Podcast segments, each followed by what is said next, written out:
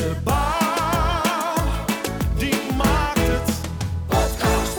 Welkom. Dit is aflevering 10 van De Bouw Maakt Het podcast. Mijn naam is Iman de Vries en misschien wist je het al en misschien wist je het nog niet. Maar in juni is het bij Bouwend Nederland de Maand van de Toekomst. Ik heb ook zin om dat op die manier te zeggen, de Maand van de Toekomst. Een maand vol met digitale kennissessies, zodat het sector zich beter kan of heel gewoon goed kan voorbereiden op de kansen en uitdagingen die ze te wachten staan. En in deze aflevering licht ik alvast 2 sessies een beetje uit. Ik ga het met Mark Klaver, manager innovatie en verandering bij Groothuis Bouwgroep, en met Hendrik Eikelenboom, manager productie in financieel, ook bij Groothuis Bouwgroep, het hebben over circulariteit. En de heren zitten ook al bij mij aan tafel, dus heren, welkom. Dankjewel. Dank je. Leuk dat jullie er zijn. Verder ga ik het in deze aflevering ook nog hebben met Kees Vianen. Die is adviseur duurzaamheid en onderwijs bij Bouwend Nederland. En met Ben Timmermans, directeur bij Avitec, ga ik het hebben over waterstof. Nou, nu zou ik meestal gaan zeggen, ik ga nu een kopje koffie doen bij Maxime Verhagen. Maar eerst dacht ik, ik wil toch een beetje wat nieuws, wat bouwnieuws. En heren, hebben jullie misschien wat voor mij? Nou, nieuws is het niet, hè. Maar we zitten echt midden in de prijsinflatie. Oh. En dat raakt ook onze sector. Ik heb een tuentje. Ik ga die eerst even instarten en dan gaan we het erover hebben. Leuk. Kijk. De bouw maakt het. Nieuws. Het bouwnieuws. Ja, de prijsstijgingen inderdaad. Ja, die zijn de afgelopen tijd best wel extreem. En niet alleen de prijsstijging, maar ook wel de beschikbaarheid van materialen.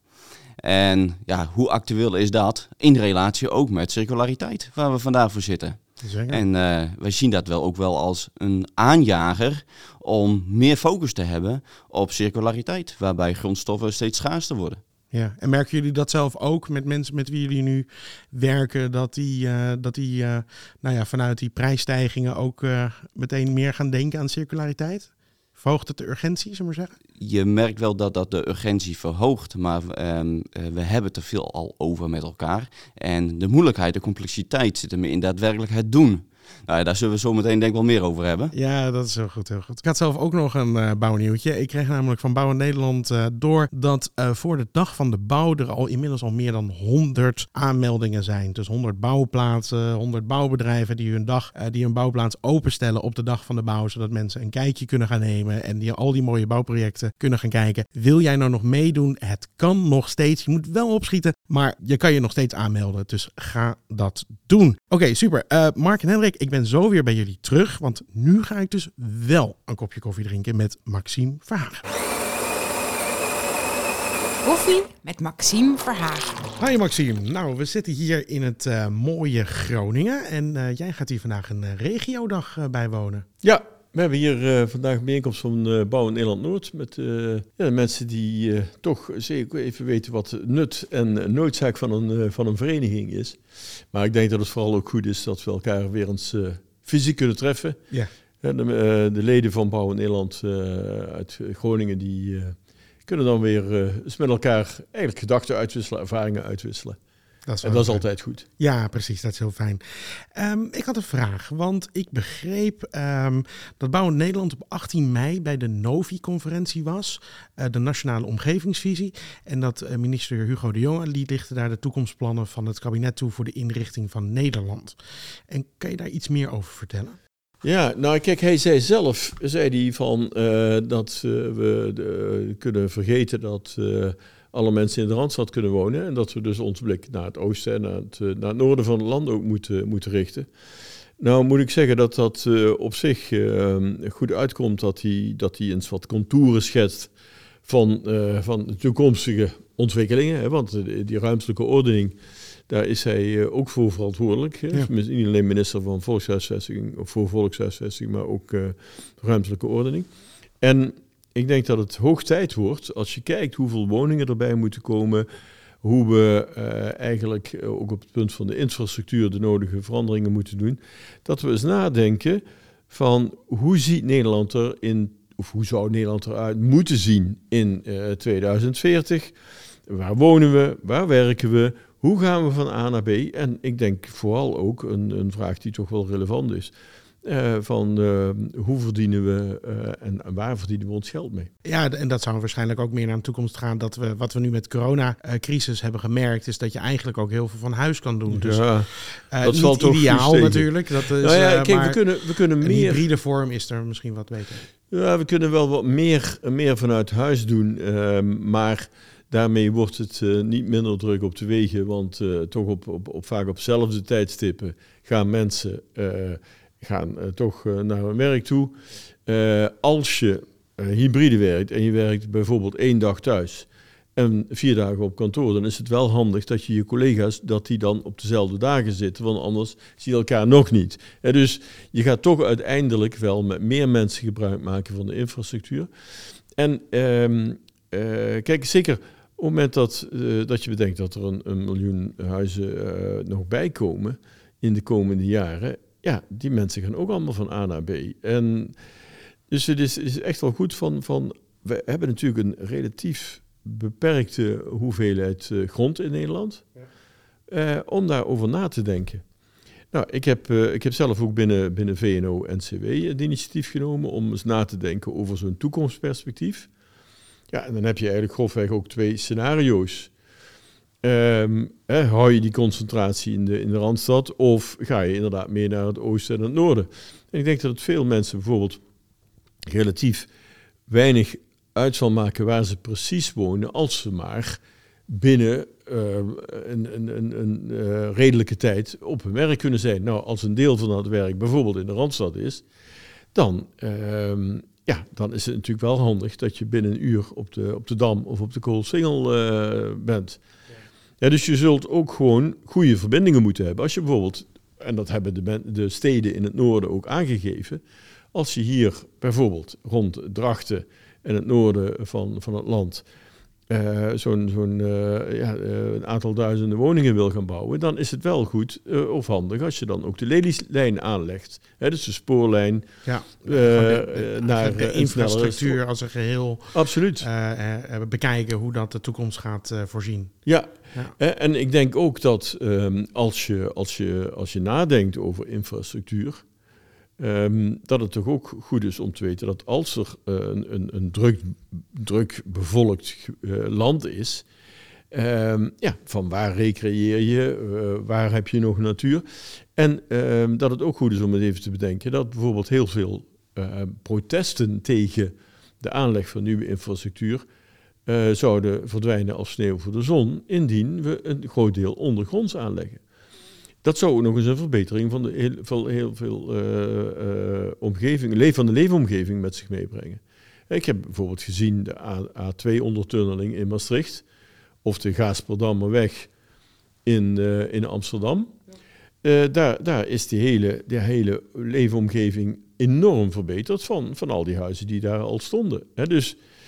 en los daarvan lijkt het me ook gewoon een hele slim gebruik van de beperkte grond die we hebben inderdaad. Als Klopt. Je onder de grond kan bewegen en boven de grond kan wonen. Ik heb het liever op die volgorde inderdaad, dan klinkt dat wel fijn. Ja, ja dus, maar goed, kijk, een aantal van die dingen, die Mainports, ik bedoel de haven van Rotterdam, ook al ontwikkel je de haven in Delfzijl, dan zal de haven van Rotterdam nog steeds een belangrijke rol spelen. Vliegveld, Schiphol. Ja. Maar je zou wel eens even moeten nadenken, want dat zijn ook investeringen. Als we ze willen doen, moeten we ze nu doen. Willen we bijvoorbeeld ook een Schiphol in zee hebben? Of als we toch huizen houden en andere huizen hebben, ook in de Randstad, dan zul je toch ook weer bijvoorbeeld een buitendijks moeten gaan nadenken van hoe bescherm je ook de Randstad tegen een stijging van de zeespiegel. Kijk, Hugo de Jonge die zei bij die NOVI-conferentie dat we eigenlijk allemaal naar het oosten en naar het noorden zullen gaan. Ik denk dat je verschillende scenario's moet gaan ontwikkelen. Hè, want je kunt toch niet alles plannen. Ik bedoel, we leven niet in een communistisch land waarin je iedereen zegt van joh, jij gaat daar wonen. Maar wat we wel kunnen doen is van verschillende scenario's uitgaan. En ik denk dat het een beetje een mengvorm zal zijn. Ja. Delen van de mensen zullen in de Randstad willen blijven wonen. Maar het moet ook aantrekkelijker worden om andere delen van het land, om die ook beter te benutten. Ja, dat snap ik. Heel fijn, dankjewel weer. Succes op de regiodag en ook veel plezier. Jo, graag gedaan. Mark en Hendrik van Groothuis Bouwgroep, die zitten nog steeds bij mij aan tafel. Want die zijn bezig met wel een heel speciaal project. En ik kan het eigenlijk wel gaan vertellen. Maar misschien is het leuker als jullie het even kort willen uitleggen. Ja, tuurlijk. Allereerst dan eigenlijk iets over het ontstaan van dat project. Hè? Want Wij willen als Groothuis Bouwgroep, we zijn 60 jaar jong, jong bedrijf, innoverend, vernieuwend. En wij zien dus, waar Hendrik het net ook al even over had, die grondstoffenschaarste en prijzen, dat prijzenfestijn op dit moment, zien wij eigenlijk als aanleiding mede om circulair te leren bouwen. Vervolgens kwam dan de tijdelijke rechtbank voorbij om als project samen met Lage Maat op te pakken. En nou, die hebben we met beide kansen aangegrepen. Dus niet zonder slag of stoot gegaan. Daar kan Hendrik zo meteen nog iets meer over vertellen. Maar het is wel een enorme kans. Want namelijk, zo leer je ook met bestaande materialen weer een nieuw, eigenlijk hetzelfde gebouw, maar leer je een gebouw ergens anders weer opbouwen. Ja. En dat is belangrijk, want in Nederland zijn wij als bouw verantwoordelijk voor een hele hoop procenten CO2-uitstoot. En die CO2-uitstoot, wij moeten dat meer gaan beschouwen als zijnde afval. Afval in de zin van dat je daar netjes... Wij zijn al heel goed gewend om afval te scheiden in Nederland als bouwsector. Maar wij zouden dat ook met CO2 moeten doen. Als je dus een gebouw gesticht hebt, moet je kijken wat je vervolgens nadat het gebouw zijn huidige functie ontstijgt, of noem maar op, moet je kijken wat je met die CO2 die dat gekost heeft, of je daar nog andere dingen mee kunnen doen. Je krijgt als het ware in Nederland daarmee op allerlei plekken krijg je verzamelingen van bouwmaterialen die je dus in nieuwe gebouwen of in nieuwe gebouwen weer gaat herinzetten. En dat is een beetje omgekeerd bouwen. Hè? Dus, precies. En dat zijn we in Nederland nog niet zo gewend. En met de tijdelijke rechtbank, waar dat... want heel even over de tijdelijke rechtbank. Er stond een tijdelijke rechtbank in Amsterdam. En die is volgens mij nu weg. Ja, ondertussen is die weg. En ondertussen is die weg, toch? Zeker. En die gaat nu naar... Enschede, ja. En daar wordt die gewoon weer opgebouwd. Ja. Maar exact hetzelfde? Of wat jij, Mark, zegt, toch met een andere paar variaties erop? Of, Hendrik kan daar iets meer over zeggen, maar... het gebouw is het gebouw, dus het casco van het gebouw en de vorm zoals hij in Amsterdam had, krijgt hij weer opnieuw, maar er wordt nog wat bij aan. Ja, oké, cool. Dus, want je kunt het materiaal niet oprekken of En heel even, want ik heb wel zo'n idee, want zo'n rechtbank, hè, dat is niet het formaat van een caravan, zeg maar, die je even verplaatst. Hoe groot is dat pand ongeveer?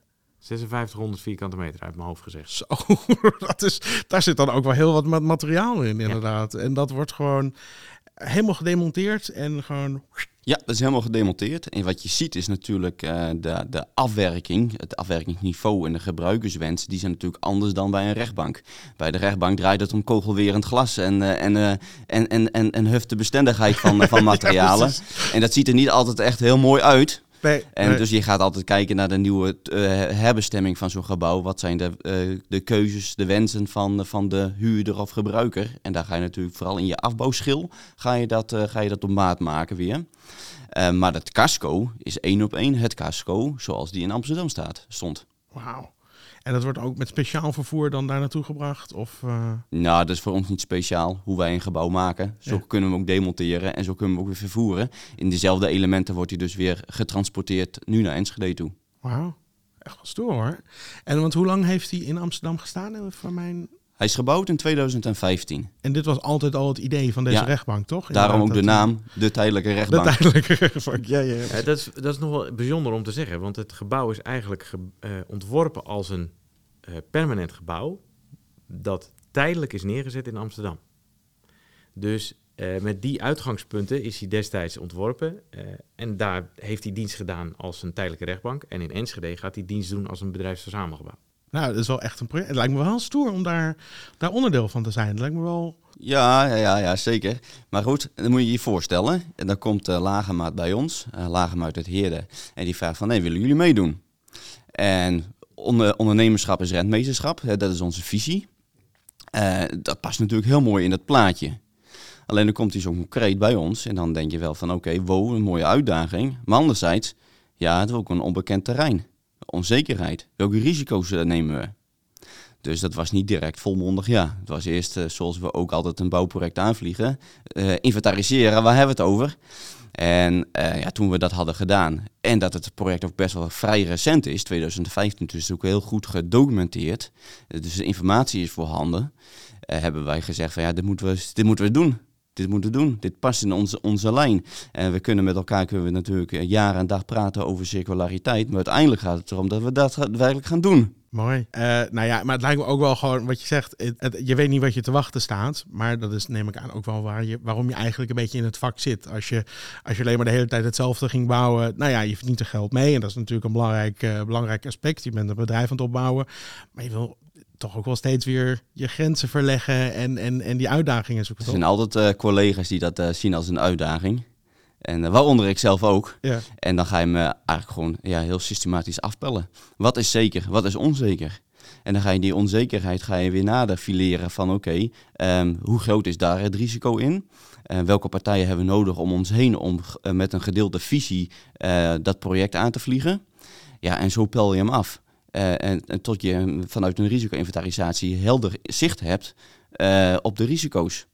Ja, en dan valt het best wel mee. Ik wil nog heel even eentje terug naar, want dit is dus circulair gebouwd. En ik vind dit een heel duidelijk voorbeeld. Ik ben op wel redelijk wat bouwplaatsen geweest. En dan raken mensen toch nog een beetje in de war van wat is circulair bouwen en hoe pas je dat nou toe? Nou, hier is het echt een gebouw dat wordt gewoon gedemonteerd en wordt verplaatst. Zijn er nog meer vormen? Is dit wat circulair bouwen is? Nou, wij geloven heel erg in circulariteit met herinzet van materialen, nieuwe gebouwen bouwen. Maar we kunnen ook nog andere varianten daarop bedenken. Dus je kunt nog een hybride variant, nieuwe materialen, circulaire materialen, of materialen die je herinzet kun je toepassen. Maar we zijn op dit moment ook bezig met het bouwen van een brandweerkazerne. En die die wordt nieuw gebouwd met nieuwe materialen die een tweede leven hierna nog weer kunnen hebben ergens anders of op dezelfde plek, maar dan met een andere functie. Dus er bestaat ook zoiets als nieuwbouw, circulair. Ja. Hè, of biobased, dus biogebaseerde materialen. Zoveel als mogelijk althans. En dat allemaal om ervoor te zorgen dat de footprint, of de CO2-footprint van een gebouw, dat die of naar beneden gaat, of dat je de materialen uiteindelijk weer herin kunt zetten voor een nieuwe functie of een nieuw gebouw. Ik krijg heel erg de bak met Lego van mijn kinderen. Krijg ik de hele tijd wel wat hierover hebben. Dan koop je zo'n Lego set en daar bouw je een dingetje van. En dan zijn ze het zat en dan verdwijnt het in een grote bak. En dan maken ze er zelf uiteindelijk weer iets heel erg moois van. En dan gaat het allemaal niet verloren, die dingen. Maar moet je daar dan ook rekening mee houden met hoe je het opbouwt, dat het niet al te specifiek is voor zo'n gebouw bijvoorbeeld? Ja, maar 1 stap eerder denk ik, hoe je gaat ontwerpen. Stel je voor die Lego-bak waar je het over hebt. Die Lego-bak zijn nu alle beschikbare grondstoffen of gebouwelementen wat vrijkomt uit bestaande gebouwingen. Je zou kunnen stellen, aan de hand van dus die database is het dan uiteindelijk, ga je een ontwerp maken. Dus je gaat een ontwerp baseren op de reeds bestaande grondstoffen, reeds bestaande materialen. Dus niet in plaats van, ik heb een klantvraag, ik heb een wens en eisen en ik ga iets heel moois ontwerpen en wat nog gewoon nieuw geproduceerd moet worden.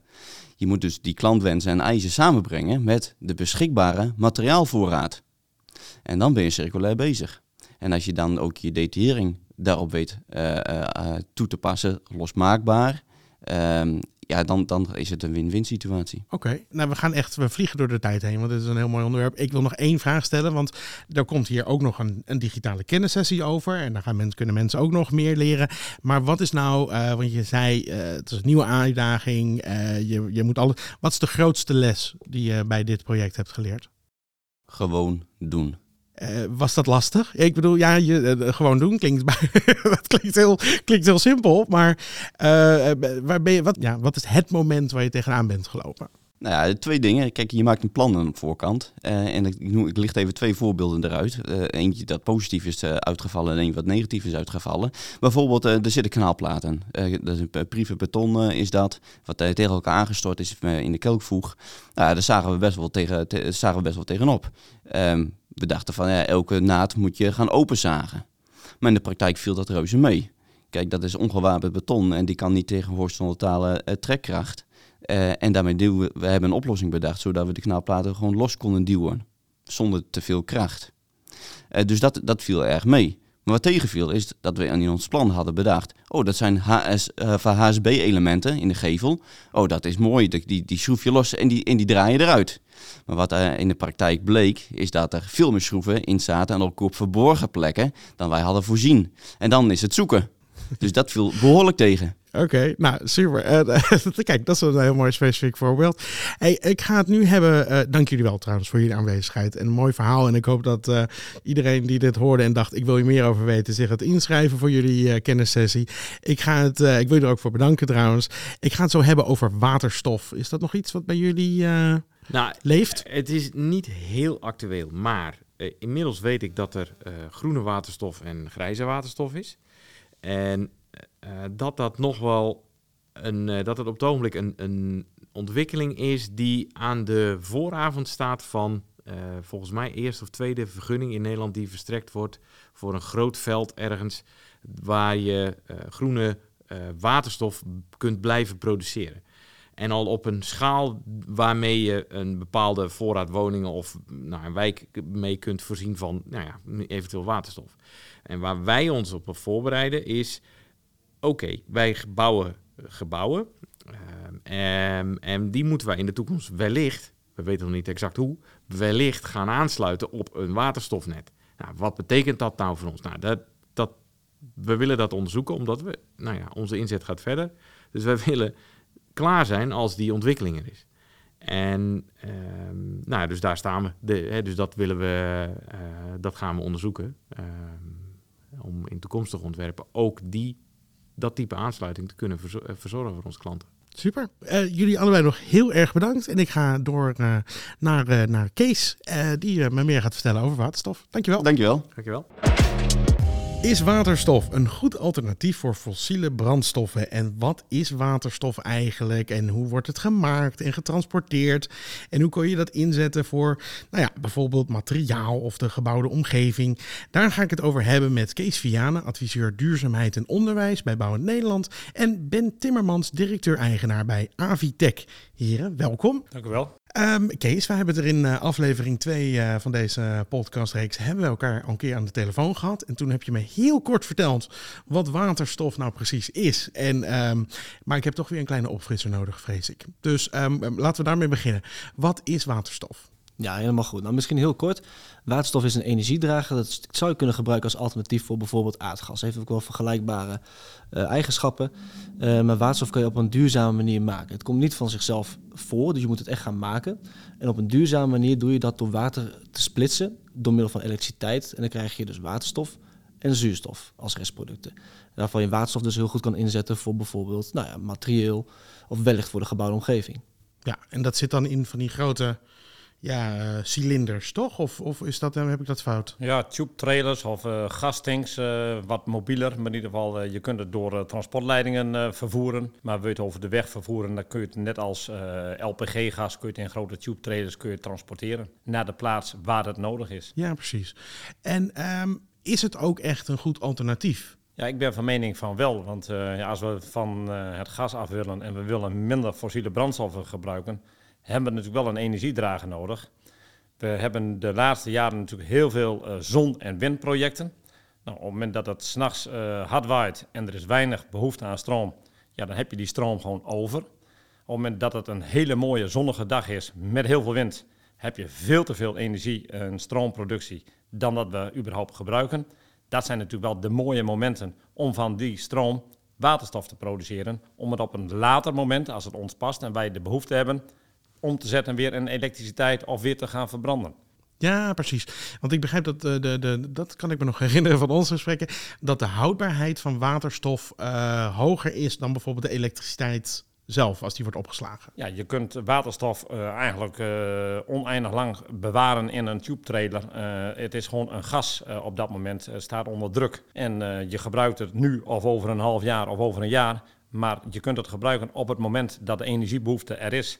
En dan kun je natuurlijk heel mooi een optimalisatie vinden in de elektriciteitsproductie in Nederland. Groene stroom, wind en zon onder andere. En de behoefte aan energie op het moment dat het ons past. Mooi, dat klinkt heel erg goed. En hoe kunnen we al die waterstof dan gaan inzetten? Nou ja, kijk, wat we nu zien in de bouwsector... en kijk even naar de infrasector, waar ik zelf ook operationeel in ben...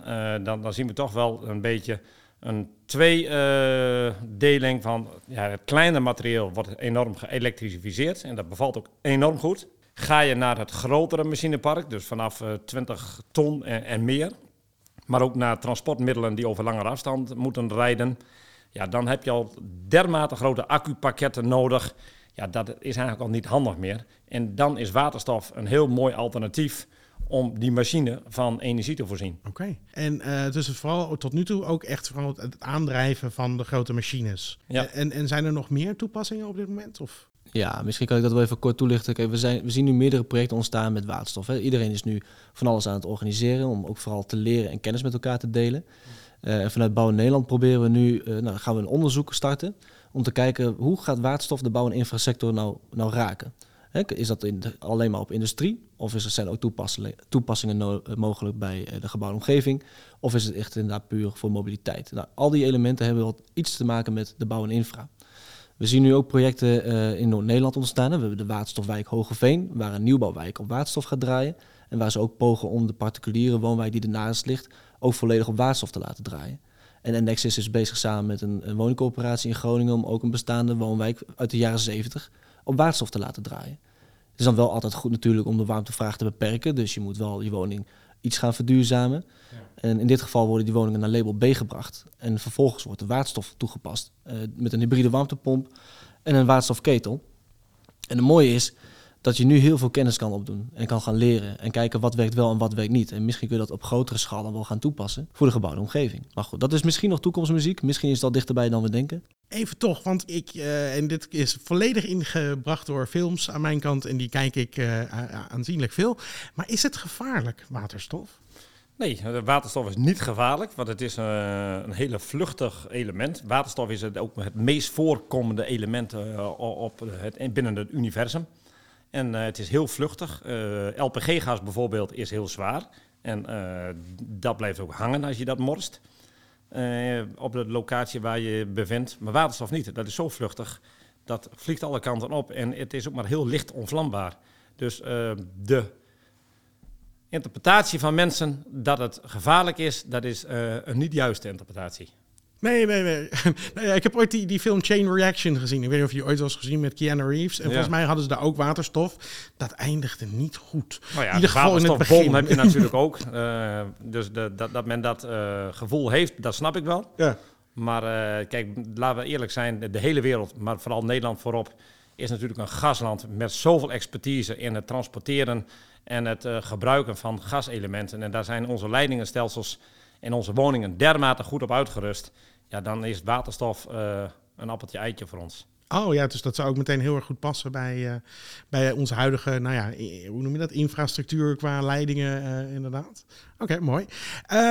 En dan nog, hoe ziet de toekomst er echt uit? Je zei het al een beetje, maar als jij zelf, ik ga het even jou vragen, heb jij voor jou echt een toekomstbeeld? Wat moet er met waterstof allemaal gebeuren? Nou, ik denk dat Kees het net al heel mooi schetste. Van, je hebt natuurlijk in de bebouwde omgeving zullen er straks ook echt woningen volledig draaien op waterstof. Kijk naar de bouwsector, dan zul je een deel op elektriciteit zien draaien en een deel op waterstof. Dus het is juist de mix van elektriciteit en waterstof die de hele energietransitie in de bouw mogelijk maakt. En als je dan kijkt naar het bouwmateriaal, dan denk ik juist dat het grotere bouwmateriaal, wat ik net ook aangaf, dat juist waterstof aangedreven gaat worden. En het wat kleinere en middelgrote bouwmateriaal geëlektrificeerd gaat worden. Ja, en ik denk ook dat het nu juist heel erg belangrijk is om vooral ook met elkaar te gaan leren en te experimenteren. Want zoals ik net zei, de twee projecten heb je dan in de gebouwde omgeving met woningen. Ja. Maar ook Ben is bezig met waterstof nu al en in de praktijk aan het toepassen.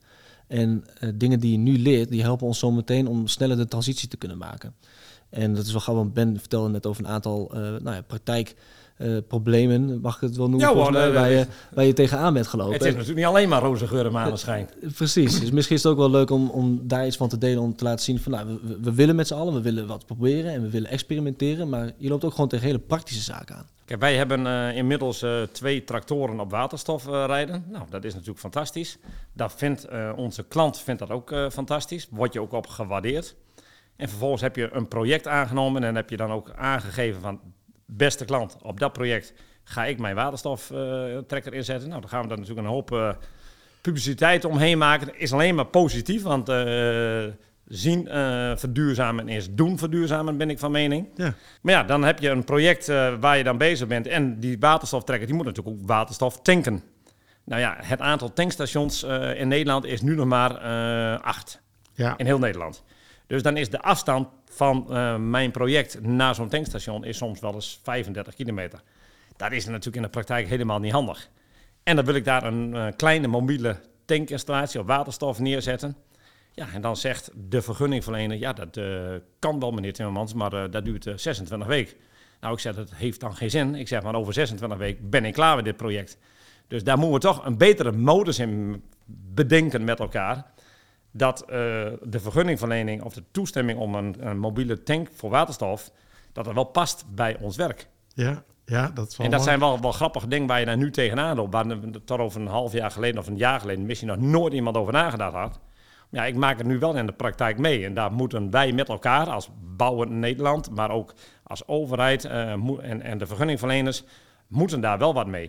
Ja, ik snap dat het frustrerend is, maar ik kan me ook voorstellen dat het ook wel het leuke is van het pionieren, dat je tegen dat soort dingen, praktische dingen aanloopt. Nou ja, maar Kees zegt dat terecht. Het is pionieren met elkaar en het is ook kennis delen met elkaar. Maar ook dan de faalkosten benoemen en de dingen waar we in de praktijk tegenaan lopen, om die ook met elkaar te delen, want dan kun je er ook wat mee doen.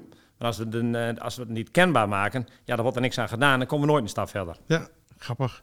Het is heel grappig, want je vertelt dus over die tankstation. En dan denk ik meteen, ja, we hadden dit eigenlijk ook met de elektrische auto's natuurlijk. In het begin was het superleuk, zo'n elektrische auto. Maar het dichtstbijzijnde tankstation of waar je kon opladen, ja, die zijn er niet. En nu is het meer gemeengoed geworden. En is het, elke hoek is er wel ergens een laadpunt te vinden wat dat betreft. Ja, dat is dan helemaal positief. Ja, en als je ziet hoe snel die hele transitie is gegaan. Ja, daar ben ik van mening dat ook met de waterstof, dat die transitie ook enorm snel gaat zijn. Nou, super. Dank jullie wel. We gaan er ook nog meer, want wil je nou meer over waterstof horen, dan komt er binnenkort dus die digitale kennissessie. Kees, wanneer was die ook weer? Weet je dat? Op vrijdag 3 juni om 12 uur gaan we dieper in op waterstof en wat dan de kansen voor de bouw en infra zijn. Samen met Avitec, met Ben Timmermans. Super. Nou, wil je meer weten over waterstof dus, of over de rechtbank, of over een ander onderwerp waar een digitale sessie over is tijdens de Maand van de Toekomst? Ga dan naar bouwendnederland.nl/maand van de toekomst voor meer informatie of om je dus in te schrijven. Ik zou het zeker doen. Dus bouwendnederland.nl/maand van de toekomst. Ik zet de link ook nog wel even in de show notes van de podcast. Wil je nou geen aflevering missen? Vergeet dan niet op die volgknop te drukken op Spotify of te abonneren op Apple Podcasts. Een rating achterlaten is natuurlijk ook heel erg leuk. Oké, bedankt voor het luisteren. En Kees en Hendrik, ik wil jullie bij deze enorm bedanken voor jullie aanwezigheid. Ja, dankjewel. En voor de luisteraars thuis, tot over 2 weken. Hoi.